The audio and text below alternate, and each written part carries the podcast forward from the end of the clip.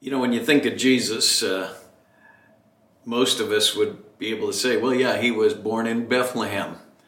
Uh, we just naturally think of that because it's emphasized in the Christmas account when Jesus was born. But uh, it was prophesied in one of the great messianic prophecies back several hundred years earlier in Micah when the prophet said, As for you, Bethlehem, too little to be among the clans of Judah. From you one will go forth for me to be ruler in Israel. His goings forth are from long ago, from the days of eternity. The Messiah would come from Bethlehem, and he would be the eternal one, Emmanuel, God with us. His goings forth are from long ago, from the days of eternity. Uh, next time you think of Bethlehem, think of more than just where Jesus was born. Think of uh, the prophecy hundreds of years earlier. And then let me ask you did you know that Bethlehem means house of bread?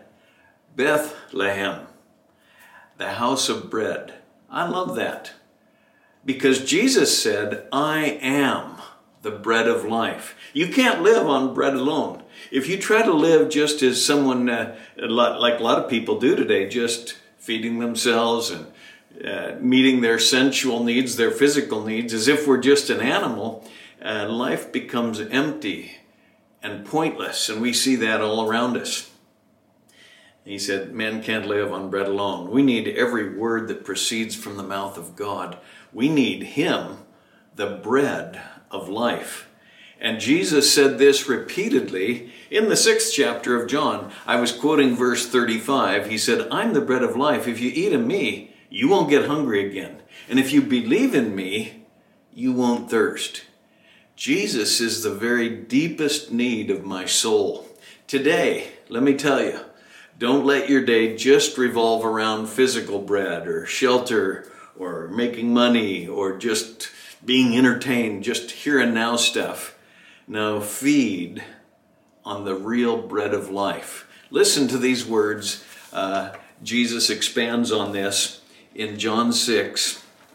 He says this in verse uh, 47 Truly, truly, I say to you, he who believes has eternal life. I am the bread of life. Your fathers ate the manna in the wilderness and they died. This is the bread which comes down out of heaven so that one may eat of it and not die. I am the living bread that came down out of heaven. If anyone eats of this bread, he shall live forever. And the bread also which I shall give for the life of the world is my flesh. Oh, it's very fitting. Next time you hear Bethlehem, remember house of bread. The very place where Jesus was born into this world, he being the bread, the satisfier of life.